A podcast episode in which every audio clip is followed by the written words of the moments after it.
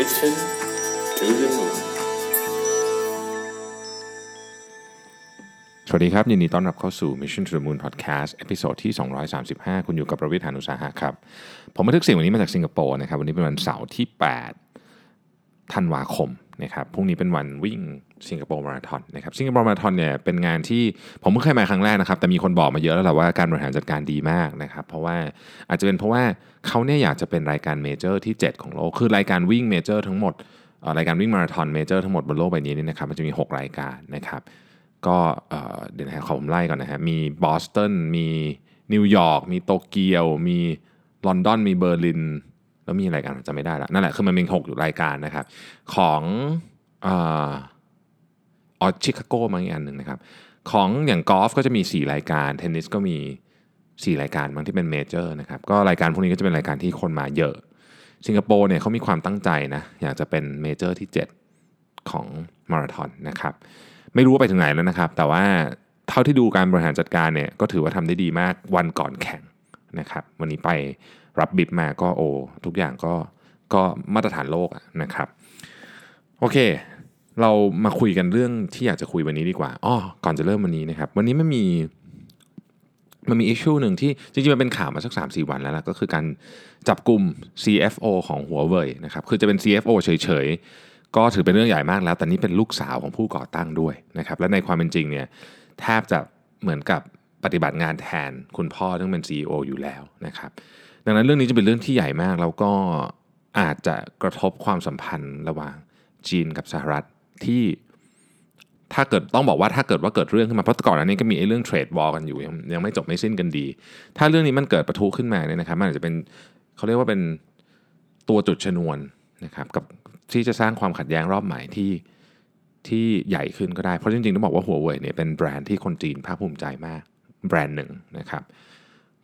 เราลองติดตามกันอย่างใกล้ชิด เพราะเรื่องนี้ถ้าเกิดว่าเกิดอะไรขึ้นเนี่ยนะครับมันจะกระทบกับเศรษฐกิจทั้งโลกเลยนะฮะไม่ใช่เฉพาะจีนกับสหรัฐเท่านั้นโอเคนะฮะหัวข้อวันนี้เนี่ยเป็นเรื่องของการเขียนครับการเขียนในในรูปแบบของธุรกิจด้วยนะไม่ใช่การเขียนทั่วไปนะครับมันมันสืบเนื่องมาจากนี้ครับคือผมเนี่ยจะต้องไปพูดให้กับทีมสตาร์ทอัพทีมหนึ่งที่ผมไปเจอมาตอนที่ทำงานออมสินเนี่ยนะครับ ชื่อ Differ Sheet นะครับซึ่งเขาอาจจะจัดงานคล้ายๆกับแข่งเขียนนะฮะผมก็เลย ได้รับเชิญนะครับ ไปพูดเรื่องเกี่ยวกับการเขียนนะครับว่ามันมีประโยชน์ยังไงบ้างนะฮะจริง ๆ คนที่ฟังเนี่ยเป็นเป็นผู้ปกครองของเด็กนะครับหลายหลายหลายวัยนะครับแต่ว่าผมก็พยายามพยายามจะเล่าในในรูปแบบที่เล่าให้ผู้ใหญ่ฟังนะฮะว่าการเขียนเนี่ยมีประโยชน์ยังไงแล้วทำไมถึงควรจะสนับสนุนเรื่องนี้นะครับก็วันนี้ก็เลยเตรียม content นะฮะแล้วก็เอามาเล่าให้ทุกท่านฟังด้วย เป็นการแชร์กันนะครับ ก็คือ นอกจากที่ต้องไปบรรยายเรื่องนี้แล้วเนี่ยมันมีมันมีมันมี issue หนึ่งตอนที่เราทำ evaluation ปีนี้นะฮะ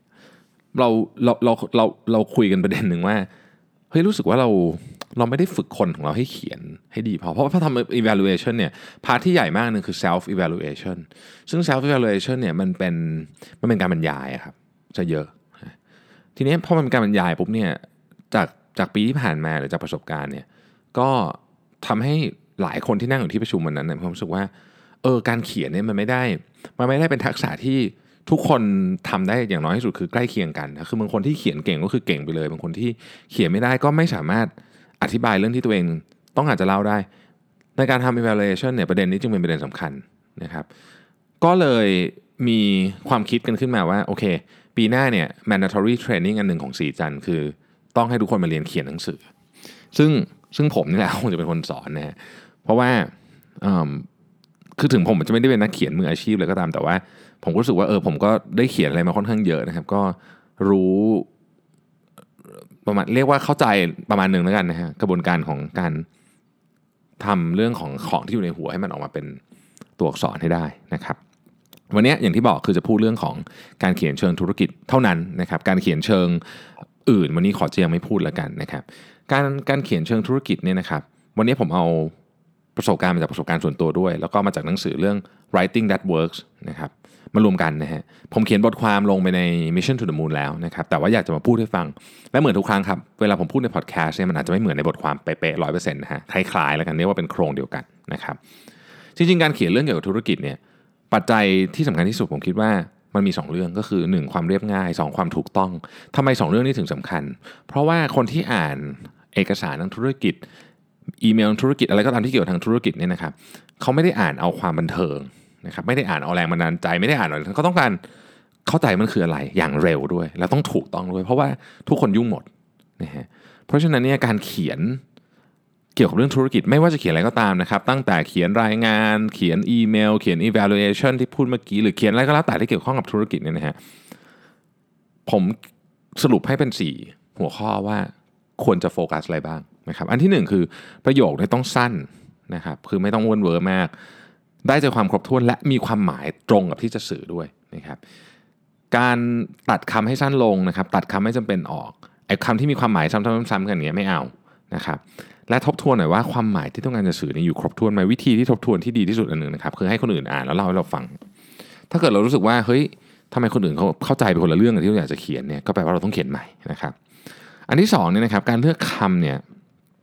ต้องเลือกให้ง่ายนะครับไม่มีพรรณนาโวหาร ไม่มีจำนวนคำมากเกินไปนะครับมาร์คทเวนนักเขียนชื่อดังของโลกเนี่ยเคยกล่าวไว้ว่า การตัดจำนวนคำออกเนี่ยเพิ่มพลังให้กับการเขียนนะนะฮะก็มีหลักการว่าเขียน 3 ตัดทิ้งหนึ่งนะครับดังนั้นถ้าเกิดเราคิดว่าเรื่องนี้เป็นเรื่องที่ถูกต้องนะครับ ซึ่งผมคิดว่าถูกเนี่ยเวลาเขียนอะไรเสร็จเนี่ยลองมาตัดคำทิ้งดูนะครับโดยเฉพาะใน context ของธุรกิจ ใน context อื่นอาจจะไม่จำเป็น ยกตัวอย่างเช่น ถ้าจะเขียนนวนิยายนะครับผมคิดว่า อันนี้อาจจะไม่อพพลายกับนวนิยาย เพราะว่านวนิยายเนี่ยเราต้องการอารมณ์เรื่องอื่นเข้ามาเกี่ยวข้องด้วยนะครับแต่ว่าถ้าเกิดการเขียนทางธุรกิจเนี่ยอย่างที่บอกฮะคือเรียบง่ายถูกต้องและเร็วนะครับย่อหน้าต้องกระชับนะย่อหน้าการการการเคาะย่อหน้านี่ถือเป็นถือเป็นศาสตร์อย่างหนึ่งนะที่ต้องเรียนนะครับตัวอย่างที่ดีมากคือ Wall Street Journal ใครที่อ่าน Wall Street Journal บ่อยๆนี่นะครับในเว็บไซต์หรือในที่ไหนก็แล้วแต่จะรู้สึกได้เลยนะครับว่าย่อหน้าเขาสั้น แล้วก็ไม่เป็นอย่างนั้นจริงๆครับคือคือเขาพยายามที่จะทำให้ย่อหน้าเนี่ยไม่เกิน 3 ประโยคพยายามนะครับไม่ได้ทำได้หมด เพราะว่าเขามีงานวิจัยมาครับว่าคนอ่าน 3 ประโยคแล้วถ้าไม่พักปุ๊บเนี่ยจะเริ่มจับใจความตอนแรกกับตอนสุดท้ายไม่ถูกนะฮะอันที่ 4 ข้อมูลต้องถูกต้องครับ อันนี้เราเขียนทางธุรกิจข้อมูลต้องถูกจริงๆเขียนอะไรก็ข้อมูลต้องถูกต้องทั้งนั้น แต่ว่าเรื่องนี้สำคัญมากๆ เพราะว่าคนที่อ่านของเราเช่น ถ้าเราถ้ามันเป็น financial report หรือ report อะไรต่างๆเนี่ยเขาจะไปใช้งานจริงๆนะฮะถ้าเกิดข้อมูลเรามันดันผิด หรือมีที่ การอ้างที่มาที่ผิด หรือการอ้างที่มาที่ถูก แต่เป็นความจริงเพียงแค่ครึ่งเดียว แบบนี้ก็มีเนาะคือที่มาถูกแต่มันเป็นความจริงแค่ครึ่งเดียว อันนี้ก็อันตรายมากนะครับ เพราะฉะนั้นการเขียนธุรกิจเนี่ยต้องมีข้อมูลประกอบนะครับใช้ข้อมูลที่อ้างอิงได้ และระมัดระวังวิธีการเขียนอย่างเช่น เวลาเราเขียนสมมติว่าสินค้าของเราทำให้ชีวิตของลูกค้าดีขึ้นอย่างมาก แบบนี้ไม่ดีอะคือเขียนมันไม่เข้าใจว่าจะพูดอะไรนะฮะควรจะเขียนว่าสินค้าของเราลดเวลาในการทำงานของลูกค้าได้ 20%เเรื่องเดียวกันแต่วิธีการเขียนไม่เหมือนกันนะครับ ทีนี้อันนี้คือ 4 องค์ประกอบหลักนะฮะผมผมทวนอีกครั้งหนึ่งนะฮะประโยคสั้นนะครับ เลือกคำง่าย ย่อหน้ากระชับ ข้อมูลถูกต้อง อันนี้คือ 4 องค์ประกอบหลัก ทีนี้เรามาดูว่าในแต่ละในแต่ละแบบของการเขียน ซึ่งซึ่งผมเอามาวันนี้เอามาทั้งหมด 7 แบบ แต่จริงๆ มันมีเยอะกว่านี้นะครับ เรื่องที่เราใช้บ่อยๆมีอะไรบ้างนะครับ อันที่1เนี่ยคือการเขียน evaluation form จริงๆ เมื่อกี้ผมพูด evaluation form เรื่องของการประเมินผลปลายปีใช่ไหมครับ แต่จริงๆ เราเขียน evaluation form ของเรื่องอะไรเยอะมากๆ เพราะฉะนั้นวิธีการเขียน evaluation form เนี่ยก็จะคล้ายๆกันคือประเมินอะไรก็แล้วแต่นี่นะครับจะสั้นจะยาวบางทีเราก็ต้องประเมินความเป็นไปของโปรเจกต์ประเมินอะไรอย่างเงี้ยตลอดเวลาเนาะ evaluation form เนี่ยผมให้ 3 องค์ประกอบนะครับหเริ่มต้นประโยคเนี่ย ต้องซัดเลยครับว่าจะพูดเรื่องอะไรคือไม่ต้องไปแบบอ้อมคอมอ้อมโลกอ้อมอะไรอย่างเงี้ยมาเลยครับ พูดอะไรฮะเช่น สมมุติว่าผมทำ self evaluation ผมจะเขียนว่า 6 เดือนที่ผ่านมาโปรเจกต์เรื่อง customer happiness tracking คือการติดตามความสุขของลูกค้า เป็นสิ่งที่ผมภูมิใจมากที่สุด ผมเชื่อว่าโปรเจกต์นี้มีส่วนสำคัญที่ทำให้ยอด e-commerce เพิ่มขึ้น 380%เทียบกับช่วงเดียวกันของปีที่แล้วจบนะฮะสั้นๆแบบนี้นะครับข้อที่ 2 ต้องระวังโทนของการเขียนฮะคือเวลาเราเขียน evaluation เนี่ยมันจะมีการใส่ ความคิดเห็นเข้าไปด้วยเสมอนะเป็นเรื่องธรรมดา ก็อย่าอย่าเยินยอตัวเองมากเกินไป หรือว่าไม่ต้องไปชมคนอื่นมากเกินไปนะครับในขณะเดียวกันก็ไม่ควรจะกดตัวเองด้วย คือมันต้องเป็นอะไรที่เป็นความจริงอะไม่มากไม่น้อยจนเกินไปนะครับอันที่ 3 ทบทวนฮะเขียนเสร็จแล้วทิ้งไว้กลับมาดูใหม่ จริง ๆ อันนี้ควรจะทำกับทุกอัน แต่ว่าบางอย่างมันไม่มีเวลา มันไม่มีเวลามันก็ก็กลับมาทบทวน ถ้าเกิดถ้าเกิดถ้าถ้ามีเวลาทำอย่าง evaluation form มีเวลากลับมาทบทวนได้นะครับ อันที่ 2 คืออีเมลครับอีเมลนี่เราเราใช้กันเยอะมากตลอดเวลานะครับ คนส่วนใหญ่ได้รับอีเมลกันวันหนึ่งเป็นหลักร้อยฉบับนะดังนั้นเนี่ยการเขียนอีเมลให้เข้าใจง่ายและเร็ว จึงสำคัญเพราะเขาไม่ได้อ่านอีเมลเราคนเดียวนะครับจะว่าไปคือเขาอ่านคือเขาอ่านอีเมลเยอะมาก การเช็คอีเมลให้จบวันวันทุกวันเนี่ยเป็นภาระนะคือหมายถึงว่าเป็นภาระที่ที่ทุกคนต้องทำแต่ว่ามันเหนื่อยไงเพราะฉะนั้นเราช่วยคู่สื่อสารของเรานิดหนึ่งโดยการเขียนให้มัน กระชับชัดเจนนะครับ อันที่หนึ่งเนี่ย subject ต้องชัดฮะคือหัวเรื่องอะต้องชัดมันมีประโยชน์หลายอย่างหนึ่งมาเซิร์ชที่หลังได้สองคนอ่านเขาจะเก็ตว่าเขาเขาต้องปรับเหมือนกับเวลาอ่านอีเมลมันเป็นหลาย ๆ เรื่องต่อกันใช่ไหมเรื่องนี้มันเป็นเรื่องที่เขาจะต้องปรับเข้าสู่โหมดไหนนะครับเป็นต้นนะครับต้องชัดเจนนะเขียนเขียน เขียนต้องเข้าใจไม่งั้นคนเขาจะไม่ตั้งใจอ่าน หรือบางทีก็ข้ามไปเลยก็มีนะครับ หนักสุดๆคือข้ามไปเลยก็มีนะครับ อันที่ 2 ต้องระวังสิ่งที่เรียกว่า texting glitch นะครับเวลาใครเคยพิมพ์ไลน์แล้วทะเลาะกับแฟน เพราะว่าเพราะว่าจริงๆแล้วมันไม่ได้มีไม่ได้มีเรื่องอะไรเราก็ไม่ได้ตั้งใจพูดอะไรไม่ดีเราก็พูดปกติ แต่เราพิมพ์ไปตัวอักษรมันไม่มีมันไม่มีความมันไม่มีภาษากายภาษาอะไรร่วมด้วยเนี่ย บางทีแบบพิมพ์ผิดไปนิดนิดเดียวนะครับ ความหมายมันดูรุนแรงไปเลยทันทีนะครับ หลายคนทะเลาะกันเพราะเรื่องนี้มาเยอะ อีเมลก็ไม่ก็ไม่ต่างกันนะครับบางทีเราจะพิมพ์เรื่องของเราปกติดูธรรมดาแหละแต่ว่ากลายเป็นดูก้าวร้าวหรือเกลี้ยวกราดไปเลยก็มีบางทีนะฮะดังนั้นเนี่ยจึงต้องระวังเรื่องนี้มากๆพอพิมพ์เสร็จแล้วต้องอ่านหน่อยว่ามันมีอะไรที่มันดูแข็งไหมผมเคยพิมพ์อีเมลหาผู้ใหญ่ทีหนึ่งนะครับ แล้วผมพิมพ์ไปแล้วเนี่ยแล้วแบบโอ้โหส่งไปนี่คือแบบ อยากอยากจะเอากลับมามากเพราะว่า มันมันดูมันดูมันดูก้าวร้าวทั้งที่จริงๆแล้วเนี่ยไม่ได้มีความตั้งใจอย่างนั้นเลยนะคือเหมือนกับมันคำพูดมันจะแข็งไปนิดนึงลืมคำว่าครับไปที่หนึ่งอะไรอย่างเงี้ยมันก็ดูแบบแข็งไปเลยนะครับ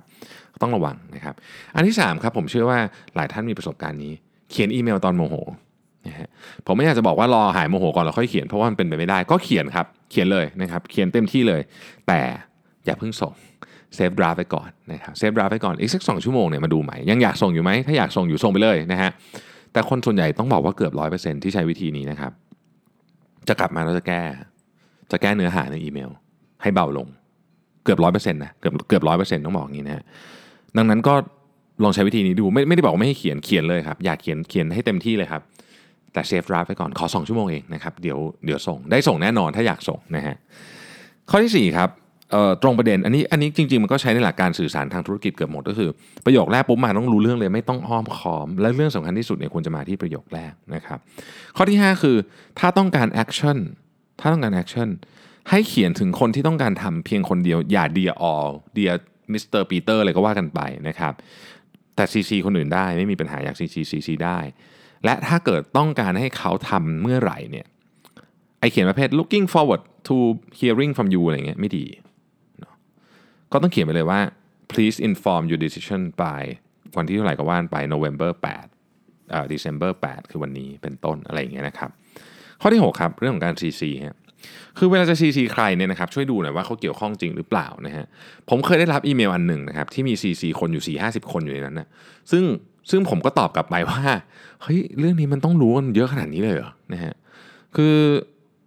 ในความรู้สึกของผมเนี่ยนะครับนอกจากเมลบางประเภทเนี่ยนะครับ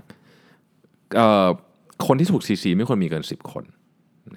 ถ้าเกิดมันต้องมีคน CC เกิน 10 คนตลอดเวลาเยอะๆนานๆเนี่ยผมคิดว่าการใช้อีเมลสื่อสารเนี่ยอาจจะไม่ใช่วิธีที่ถูกต้องแล้วต้องไปหาเครื่องมืออื่นนะครับไปใช้ Trello ไปใช้ Asana อะไรก็น่าจะดีกว่า จบเรื่องอีเมล ต่อไป business plan and report อันนี้มี 3 ข้อนะครับ business plan and report เนี่ยอันที่ 1 ภาษาและคำศัพท์ คือต้องบอกว่าอย่างนี้ครับใน business plan ใน report เนี่ย ภาษาจะต้องเป็นทางการประมาณหนึ่ง แต่ต้องอ่านง่าย เวลาพูดคำว่าภาษาเป็นทางการไม่ใช่ศัพท์ยากนะครับ คือคือบางทีเวลาพูดภาษาเป็นทางการปุ๊บศัพท์จะยากขึ้นมาเลยซึ่งไม่ใช่นะฮะคือศัพท์ง่ายได้ แต่ต้องมีการเรียง format ที่ค่อนข้างเป็นทางการนิดหนึ่งนะครับในกรณีต้องใช้ศัพท์เฉพาะทางหลายครั้งมันต้องใช้ศัพท์เฉพาะทาง เพราะมันเป็น business plan มันเป็น business report นะครับพยายามใช้ให้น้อยที่สุดเท่าที่จะน้อยได้ นอกจากว่าคุณกำลังเขียนให้คนที่เข้าใจ ศัพท์ทางเทคนิคเหมือนกันอย่างเช่นแพทย์เขียน report ให้แพทย์ด้วยกันอ่านอย่างเงี้ยโอเคเชิญใช้ศัพท์ตามสบายเลย แต่ถ้าเกิดแพทย์อยากจะเขียน report ให้ประชาชนทั่วไปอ่านนะครับก็อาจจะต้องปรับวิธีนิดหนึ่งนะครับข้อที่2ฮะ business plan เนี่ยมันจะต้องมีโครงสร้างคือมาคิดเขียนไปคิดไปไม่ดี ต้องคิดให้จบเลยว่าโอเค หัวเรื่องจะเป็นอะไรเนื้อหาต้องต่อกันนะ เสร็จแล้วมันครบ loop ไหมทุกอย่างมีที่มาที่ไปอ้างอิงถึงกันได้และต่อเนื่องกันไม่ใช่จบเรื่องนี้จบแล้วแบบกระโดดไปเรื่องนั้นแล้วกลับมาเรื่องนี้ใหม่เงี้ยมันจะงงนะครับ อันที่3ครับข้อมูลอ้างอิงเนี่ยกรณีมีการใช้ชาร์ตต่างๆ มีการใช้กราฟเนี่ยต้องมีคำอธิบายภาพรวมด้วยไม่ใช่บอกแต่ชื่อมัน เช่น กราฟแสดงราคาเฉลี่ยของสินค้าคู่แข่ง อันนี้คือกราฟแสดงราคาเฉลี่ยของสินค้าคู่แข่งจริง ๆ แต่เราควรจะเขียนต่อให้ด้วยว่า แนวโน้มการแข่งขันด้านราคาสูงขึ้นทุกปีใน 5 ปีที่ผ่านมา คือเป็นการสรุปกราฟนั้นออกมาเป็นหนึ่งประโยคว่า อ๋อ เราต้องการจะใส่นี้เข้ามาเพราะอะไรนะครับ อันที่ 4 speech ครับ speech นี่ไม่เหมือน presentation นะครับ ต้องอธิบายอย่างนี้นิดหนึ่งก่อน speech ส่วนอย่าง TED อย่างเงี้ยเรียกว่าเป็น speech ได้ก็คือการขึ้นไปแล้วกล่าวอะไรที่มันแบบ ไม่ได้ไปเล่าสไลด์อะเออว่างันเถอะนะครับ การการทำ speech เนี่ยต้องมีบทร่างนะต้องมีบทร่างก็คือเราต้องร่างขึ้นมา โดยปกติเนี่ยถ้ามีเวลาผมแนะนำให้ร่างเอง นะครับอยากอยากให้ร่างเอง แต่ถ้าเกิดแบบโอ้โหงานยุ่งจริงอย่างเช่น เราจะเห็นนะผู้นำประเทศต่างๆเนี่ยเขาก็จะมีสปีชพวกนั้นเขาไม่ได้ร่างเองครับเพราะว่าเขาไม่มีเวลาเขาจะมีคนร่างให้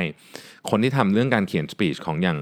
ประธานประธานาธิบดีของสหรัฐนี่โอ้โหถือเป็นงานที่ใหญ่มากนะครับ เพราะว่าเพราะว่ามันมันเป็นสิ่งที่เขาจะต้องพูดให้กับคนทั่วโลกฟังนะครับดังนั้นเนี่ย ถ้าเรางานยุ่งจริง ๆ ก็โอเคให้คนอื่นร่างได้ แต่ว่าถ้าเป็นไปได้เนี่ยร่างเองเนี่ยมันจะสับมันจะเข้าปากเรามากกว่านะครับในกรณีที่ร่างเองนะครับไม่จำเป็นต้องเขียนทุกคำนะเพราะว่าเราไม่ได้จะไปท่องในแผ่นนี้ให้ใครฟังนะครับ เขียนหัวข้อพอแล้วก็เราก็อาจจะเป็นนิยามสั้นๆของเรื่องนั้นนะครับ สิ่งที่ผมรู้สึกว่าอันนี้ประสบการณ์ส่วนตัว รู้สึกว่ามีประโยชน์แม่คือคือตัวเลข ในการพูดเนี่ยส่วนใหญ่แล้วเนี่ยมันจะมีตัวเลขเข้ามาเกี่ยวข้องเสมอนะครับ ถ้าเราจำตัวเลขหรือจำเรื่องราวได้ตัวเลขและเรื่องราวอะไรที่มันเป็นสเปซิฟิกมากๆเนี่ยนะฮะถ้าเราจำได้แบบไม่ต้องดูโพยเลยนะครับยกตัวอย่างเช่นสมมติผมบอกว่าเนี่ยวอลต์ดิสนีย์เคยได้ออสการ์มาทั้งหมดกี่ตัวเงี้ยแบบแบบไม่ต้องดูโพยเลยนะครับ แล้วก็ได้แบบได้ตั้งแต่ปีนี้ถึงปีนี้ ปีนั้นเขาทำอะไรคือมันจะมันจะรู้สึกว่าแบบโอ้คนนี้ทำการบ้านมาดี แล้วเวลาฟังมันจะลื่นไหลฮะเคยฟัง TED TED Talk แล้วรู้สึกแบบโหคนนี้ทำการบ้านมาดีจังเลยอะส่วนใหญ่ลองไปดูนะครับพวกเนี้ยเขาไม่แทบไม่ดูนะครับว่าตัวเลขที่เขาพูดอะ คือคือไม่ได้ดูโพยเลย เพราะว่าเขาเขาจำได้หมดเลยนะครับอันนี้ก็ต้องเกิดจากการฝึกซ้อมนะฮะเอาสคริปต์มาแล้วซ้อมซ้อมซ้อมซ้อมซ้อมนะฮะเยอะๆ มันจะส่งพลังมากครับ อันนี้ผมรับประกันเลยฮะตอนจบครับ เวลาทำสปีชเนี่ยอันหนึ่งที่สำคัญมากคือสปีชเราเป็นคนเขียนแต่ไม่ไม่มีใครเห็นถูกไหมเพราะฉะนั้นเราจะต้องจบครบลูปให้ได้อะคือเวลาเราจบเราต้องจบในการครบลูปให้ได้นะครับสปีชส่วนใหญ่เนี่ยไม่มีสไลด์ไม่มีอะไรเลย คือมีเราคนเดียว ยืนอยู่บนเวทีเปล่าๆ ปัจจุบันนี้หลายคนก็ไม่ใช้โพเดียมแล้วด้วย จริงๆ โพเดียมไม่ค่อยดีนะ ผมไม่ค่อยแนะนำไม่ใช้โพเดียมมันทำให้ท่าทางมันไม่ค่อยมันดูแข็งนะครับ ก็คือยืนอยู่เปล่าๆนี่แหละไม่มีไม่มีสไลด์ไม่มีอะไรเลยนะครับ เพราะฉะนั้นตอนจบอะต้องต้องรวบทั้งหมดให้ให้คนฟังเข้าใจด้วย อันนี้ก็ต้องเขียนมาก่อนอีกนะฮะว่าเราจะพูดอะไรแล้วพูดประโยคนี้ทำไมคนฟังถึงจะเข้าใจนะครับเป็นต้นนะฮะอันนี้ก็เป็นเรื่องของ speech นะครับ อันต่อไปครับ funding ฮะของเงิน ของเงินนักลงทุนของเงินอะไรต่างๆ ก็ตามเนี่ยนะครับ จะขอเงินใครก็ตามเนี่ยนะครับ อันเนี้ยโอ้โหเริ่มต้นมาเนี่ยสิ่งต้องพูดเนี่ยต้องตรงประเด็นแต่ต้องตรงประเด็นในแง่นี้นะครับหนึ่งขอเงินไปทำอะไรสองมันช่วยแก้ปัญหา หรือทำให้ชีวิตคนอื่นดีขึ้นยังไง ชีวิตลูกค้าชีวิตคุณอย่าเพิ่งพูดถึงนะครับ ชีวิตคุณต้องดีแน่ถ้าได้เงิน แต่ว่า